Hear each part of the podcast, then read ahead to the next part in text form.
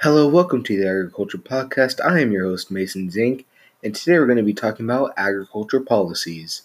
Now, agriculture policies are predetermined goals, objectives, and pathways set by an individual or government for the purpose of achieving a specified outcome for the benefit of the individuals, of society, and the nation's economy at large. So, agricultural policies are just policies that affect agriculture in a good or bad way. Usually they're good, but some of them are bad. Now, the Office of Agricultural Policy, the AGP, boosts economic prosperity for American farmers and ranchers by opening foreign markets to American farm products, promoting transparent, predictable, and science based regulatory systems overseas, and reducing unnecessary barriers to trade around the world. As part of our commitment to ensuring customer safety and the success of the American agricultural sector, AGP protects human and ag- animal health, health by advancing international discussions on food safety. Our work on global food security supports U.S. national security through programs like Feed the Future. AGP also coordinates with other U.S. agencies to ensure humanitarian food assistance is targeted, efficient, and effective. AGP advances U.S. trade and food security interests by opening world markets for trade and food commodities like wheat, soybean, and corn, challenging unfair barriers of agricultural trade, making regulatory systems more transparent and science based, pushing for greater harmonization and consistency in international food safety standards, and coordinating international response to emergency situations through, le- through leadership of the Food Assistance Conven- Convention. So, those are just a few examples and just an overview of agricultural policy by the USDA itself. Now, another t- important topic are uh, U.S. agricultural policy, often simply called farm policy, generally follows a five year legislative cycle that produces a wide ranging farm bill. Farm bills or farm acts govern program govern programs to, related to farming, food and nutrition, and rural communities, as well as aspects of bioenergy and forestry. The most recent of these farm bills, the Agricultural Improvement Act of 2018, authorizes policies in the areas of commodity programs and crop insurance, conservation on agricultural lands, agricultural trade, including foreign food assistance, nutrition, primarily food domestic assistance, farm credit, rural economic development, agricultural research, state and private forestry, bioenergy, horticulture, and organic agriculture. The eight the 2018 Farm Bill replaces the 2014 Farm Bill in place from 2014 to 2018. A general overview of the Farm Bill can be found online if you want to see that, but I will not go through that. I might.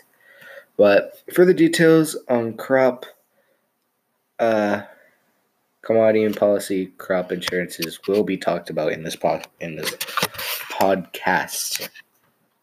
So, yeah, let's get on to it. The U.S. Farm Bill modifies standing legislation across the full range of policy that it governs, which, which can vary from farm bill to farm bill. Depending on the policy concerns at the time, in some cases, particularly for commodity conservation and rural development programs, new bills extend, revise, or replace provisions in previous farm bills. In other cases, provisions of new farm of new farm bills extend, revise, or replace language in laws regulating areas that overlap the Farm Bill authorities, including food and nutrition, food safety, trade, credit, research and extension, forage, forestry, food safety, organic production, organic production, pesticides, and crop insurance. In all cases, provisions and previous provisions of previous and related legislation not altered by a new farm bill remain in place. As a result, some programs and regulations affecting U.S. food and agricultural policy may be governed by legislation other than the current the current U.S. Farm Bill. Researchers examine the arena of food and agricultural policy across a broad spectrum of topics. For access to the scope of work, visitors are encouraged to search the guides to ERS topic, uh, topic pages in areas related to their policy interests listed below. And the ERS is the Economic Research Service of the USDA. You can find it on their website if you want to see this article I'm reading from or just anything in general. Most of my articles I read from in the in the podcast are from the USDA website, but there are some that are not. Now, there's animal products includes material on regulatory policies and milk marketing orders. Crops includes material on regulated policies, including marketed or marketing orders and bioenergy. Farm income includes material on federal tax policy, food and nutrition services or food and nutrition assistance includes material on food and nutrition assistance policy beyond the farm bill. Food choices and health includes research on labeling, Food markets and prices includes research on local foods. Food safety includes material on information and regulatory policies. And rural economy and populations includes material on rural development policy beyond the Farm Bill. Now, the U.S. reports to the World Trade Organization, the WTO, and the Organization for Economic Cooperation and Development, the OECD, about domestic agricultural support yeah, about domestic agricultural support. The United States is obligated to report on spending domestic agricultural support to the WTO each year. These notifications allow the WTO Committee on Agricultural Agriculture to track levels uh, and types of domestic support provided by members to their agricultural sectors and to determine whether that spending remains within agreed limits. As a member of the OECD, the United States participates in the organization's annual agricultural policy reform monitoring and evaluation exercise using data and policy details supplied by the United States e- OECD develops the producer support estimate the PSE and related measures that allow comparison of government support to agricultural across a member across member countries and selected non-member countries. So that's just an overview of some agricultural policies and some farm bills. Okay, now here is an article by the US Department of State called Agricultural Policy is Health Policy. Now, America is in the grip of a fearsome epidemic it is an epidemic largely out of the hands of doctors, nurses, and scientists. It is the crush of chronic disease highlighted by an epidemic of overweight and obesity, causing costs of healthy food and an overall decline in Americans' fitness. American Americans' fitness make this epidemic even more troubling. Efforts by health leaders to improve eating habits and encourage exercise have barely moved the scales. Overwhelmed by the challenge, increasing numbers of Americans have find have found uh, lap band surgery more viable options than improving their diets.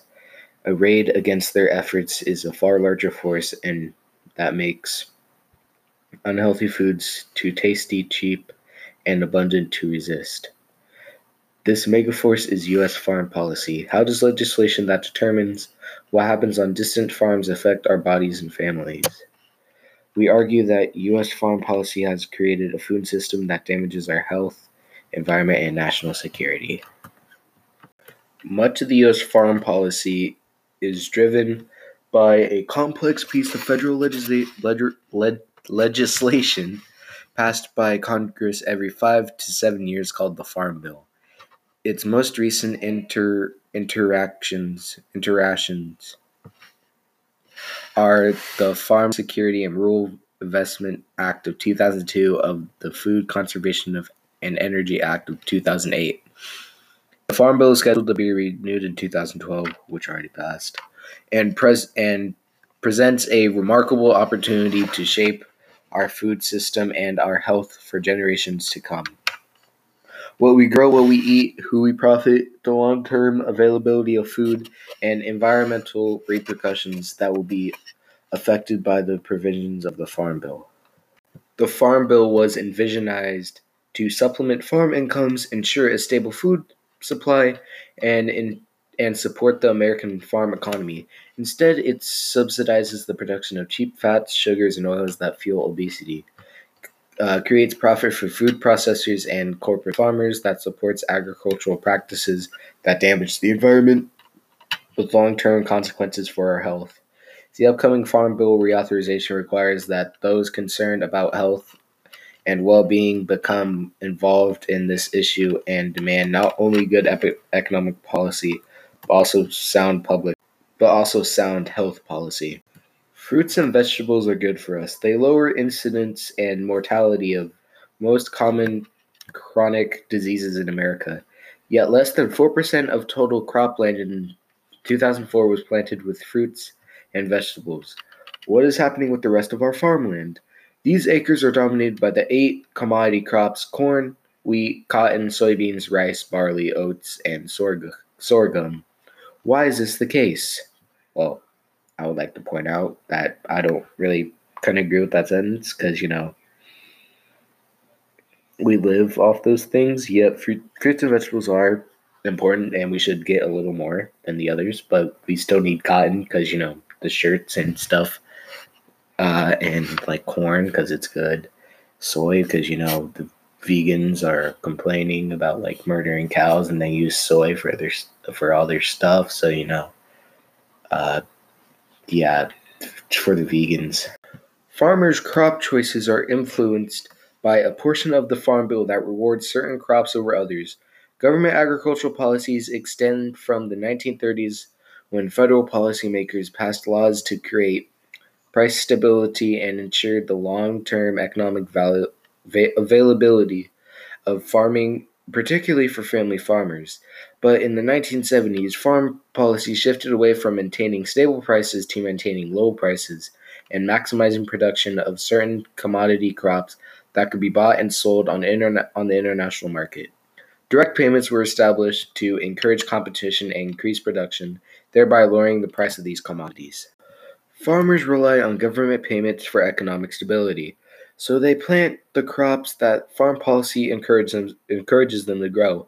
70 to 80% of all farmland subsidizes sub, sub, subsidies, I don't know how to pronounce that, are directed towards the eight commodity crops, which all to, which altogether cover 74% of US cropland. Uh, farmers growing specialty crops such as fruits and vegetables are not eligible for direct subsidi- subsidies and are penalized if they have received federal farm payments for other crops. In addition, large farms, which only make up 7% of the total, receive 45% of all federal payments. Meanwhile, small, small farms, which are 76% of the total, receive just 14% of payments. The end result is a Government structured food supply that heavily favors just few crops grown by large scale farming operations to fail the to fail that to satisfy the healthy dietary needs of Americans. Current subsidies provide a critical safety net to family farmers, but food processors are among those who gain the most from government payments. Processors have profited from the com- conversion conversa- conversation of these subsidies commodities processed into proce- commodities into processed foods sold at even higher the ever higher prices despite lower nutrition content. Between 1980 and 2000, consumer food ex- expert something in the U.S. Uh, increased two and a half times to 161 million, while the farm value of these foods increased only one and a half times. During this period, the, the portion of each food dollar went to farmers dropped from 31% to 19%, meaning that 81, 81 cents of every dollar spent on food in 2000 went to non farm related activities, including labor, packaging, transport, transportation, and marketing. Our food system provides greater, greater rewards to those who process, market, and distribute food to those who actually grow it. Food processors with proportionally more of their funds available for marketing, have been successful at creating new foods with desirable characteristics low cost, convenience, high energy density, and appealing taste. With additional support of government sponsored product and processing research at land grant universities, these innovations use cheap agricultural inputs to make tastier and longer lasting foods with higher profit margins. Processed foods dominate supermarket sales, and simultaneously, the consumption of added fats and sugars have increased. Americans are eating more food, most of which is unhealthy. Between 1970 and 2000, the average consumption per person of added fats increased 38%, and average consumption of added, of added sugars increased 20%. Researchers estimate that if we acted rationally and in our best interests, the average person over the age of four would consume about 2,300 wait, 2,350 calories a day. Yet our food supply makes available 3,800 calories per person per day. The price of fresh fruits and vegetables has increased 118% from 1985 to 2000, yet the price of fats and oils increased only 35%. Consumers are price sensitive, such that even small price changes in price of healthy foods affect their consumption. So basically, that just says, you know, they ask for more for the uh, fruits and stuff because no one buys them, and that's the only way for them to make uh, money. So the only way for them to make money is to uh, raise the price. Not surprisingly, when ingredients are cheap, producers also compete by increasing portion sizes. By increasing portion sizes. The cost of the food itself is re- small relative to the price of preparing, packaging, shipping, and advertising. So the cost of increasing portion size is small relative to the perceived value of large sizes. Cheap food inputs make it possible for food retailers to double the calories in an item while selling it for only cents more. Profitable strategy off- offers consumers short-term bargains but staggeringly long-term costs.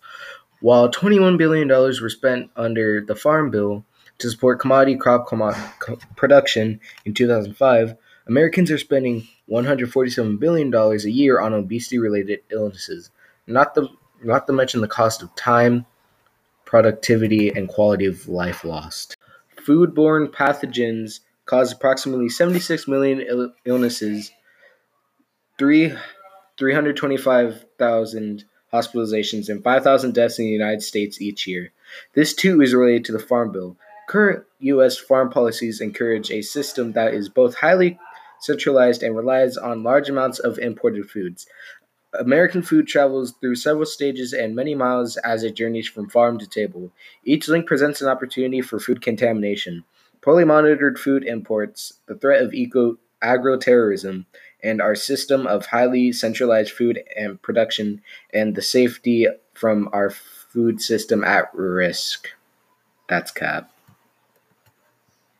Well, some of that was, but some of it wasn't. Although foodborne pathogens most often affect raw foods of animal origin, the 2006 E. something coli out spinach outbreak demonstrates the vulnerability of our entire food system to contamination. Despite comprehensive food safety regulations and constant food sanitation surveillance nationwide, a batch of contaminated fresh spinach from a single farm in Mon- Monterey County, California, infected 205 persons across at least 26 states in a two month period. The outbreak resulted in 112, 102 hospitalizations and three, death, three deaths. How does contaminated spinach from one farm affect people from all over the country? Spinach from tra- California travels the country as a result of the large scale centralized production and dis- distribution of our food. When American farm policy changed in the 1970s to encourage low prices and competition between farmers, many went out of business. Farmers who survived were the ones who successfully increased their overall size and their investment in technology. Since 1900, the number of farms has fallen 63% and the number of farms has increased 67%. Sorry about that, my alarm went off. Spinach from tra- California travels the country as a result of the large scale centralized production and dis- distribution of our food. When American farm policy changed in the 1970s to encourage low prices and competition between farmers, many went out of business. Farmers who survived were the ones who successfully increased their overall size and their investment in technology. Since 1900, the number of farms has fallen 63% and the number of farms has increased 67%. Sorry about that, my alarm went off. To reduce costs, large scale farmers typically use highly centralized and mechanized production practices, including confined animal feedlot operations, CAFOs, and monocultures. Although those these methods are efficient, they create conditions that put plants and animals at risk of disease and microbi- microbiome contamination and harm and harm the environment. Microculture techniques inc- increase the risk of crop disease and despite nutrients in soil, requiring the use of artificial fertilizers that which evaporate descend as, as which evaporate and descend as acid rain, contaminate the water supply and contribute to global warming. To prevent rapid growth, cl- cattle are frequently fattened with large quantities of grains that change the acidity in their digestive system, making more vulnerable to pathogenic strains of E. coli. E. coli. That is cap. Increased shedding of such pathogens are waste and animal waste occurs with the decline in animal in a in the state of an animal's health and can increase in its stress levels, both of which are extravagated in CAFOs. Inadequate manure treatment, contamination of nearby fields and, and water, and contamination of slaughtered livestock are frequently suspected sources of contaminated foods. To maintain the animal's health, many producers dose the animals with antibiotics, a practice that a practice that poses its own set of problems. That is cap. Like this article has evidence and everything, but I like so badly want to like prove some of their points wrong. Like I can't do it right now because I don't have evidence and it wouldn't be really valid, but some of their stuff is not really that accurate or they're just not showing the whole picture. Centralization also creates large distribution channels through which contaminated foods may easily spread without aggressive vigilance. Though centralization may take detection of contaminated foods easier, potentially more individuals are at, are at risk if contamination goes undetected. The consequences of a breach in food safety are much greater in this type of system. It is illustrated by the recent salmonella tainted peanut butter scare. The, with sickened, with sickened, which sickened hundreds of people and caused several deaths, but and put the Peanut Butter Corporation of America out of business. Smaller, more isolated food systems are inherently less valuable to large-scale communication. A highly centralized structure also increased the risks of harm from deliberate attacks. Biological agents introduced undetected into the system could result in a major distribution of our food supply. In addition, high speed automated methods of slaughtering and food processing make combination of, of make contamination both more likely and more difficult to detect. New threats to food safety have also arisen from global food trade. In 2007, Food and Drug Administration officials divide, advised consumers to discard toothpaste manufactured in China after discovering it contained ethylene glycol, a chemical agent used in antifreeze. In China, that toxic ingredient malathaon is found in has found its way to milk, infant formula, and pet food, sickening 24 294,000 children and causing at least six deaths. Ingredients entering the U.S. from more than 100 countries, with the dollar value doubling over the past decade to 100 billion in 2016. Once the ingredients are incorporated into processed foods, it is difficult and often impossible to trace them back to their source. As American food policies encourage the production of food crops and rely heavily on global imports for the rest, more cases of contamination are likely without aggressive police, policing and controls. Farm policies encouraging mass production have resulted in, high, in highly centralized farm practices that are more likely to result in environmental de- degradation. For example, fossil fuels are used to manufacture and transport fertilizer and pest- pesticides over long distances. That's called gas. The raw and then finished products are then further transported, often back to their original locations. Source water is also transported for agricultural use, and used water is commonly contaminated by chemical fertilizers and pesticides with with resulting downstream dead zones. Ground and surface waters can also be polluted by antibiotics from CAFOs and antibiotic resistant bacteria. The soil is de- depleted through overuse and lack of crop rotation. CAFOs generate enormous amounts of waste and air pollution. They are perhaps the most they're the biggest, let's say, example of environmental degradation extirpated by U.S. foreign policies. This article has a lot of big words I don't know. The savings to, lar- to large livestock producers feeding their animals cheap, subsidized grains have driven down the prices of meats, resulting in cult- consolidation of livestock operations. Diversified farms using their own farm products and labor to raise livestock are unable to Im- compete with concentrated livestock industries that benefit from cheap inputs and economics of economies of scale without regard to resulting environmental damage. Okay, now some of this, some of that makes sense, and that some of that's actually true. CAFOs lack sewage treatment plants, yet because a pig produces about four times as much solid waste as a human, a typical CAFO 500 a typical CAFO of 500 swine produces the waste equivalent of a city to 20 20,000 people. This waste is expensive to transport, store, and dispose. Storage pits for livestock or poultry maneuver can leak manure can leak into groundwater and streams. Such pits become even more problematic if sited in a flood plant in a floodplain or below the water table. CAFOs generally produce more waste than than can be used on nearby fields as fertilizer. Levels of phosphorus and nitrogen in the waste often exceed what the crops can utilize and or the soil can retain. Correspondingly, excess, nu- excess nutrients contaminate surface waters and streams, causing algal overgrowth in nearby bodies nearby water bodies that can devastate underwater ecological systems. Many feed ingredients used in CAFOs pass directly through the, an- through the animal into manure, including heavy metals such as arsenic, antibiotics, nitrogen, and phosphorus. the manure contains dust, mold, pathogenic bacteria, and bacterial, bacterial endotoxins that contaminate air and water. Generally accepted livestock waste management practices do not adequately or effect, effectively protect water resources from contamination with access, excessive nutrients, microbial pathogens, and pharmaceuticals present in the waste. In conclusion, unhealthy people in unhealthy places cannot produce healthy food.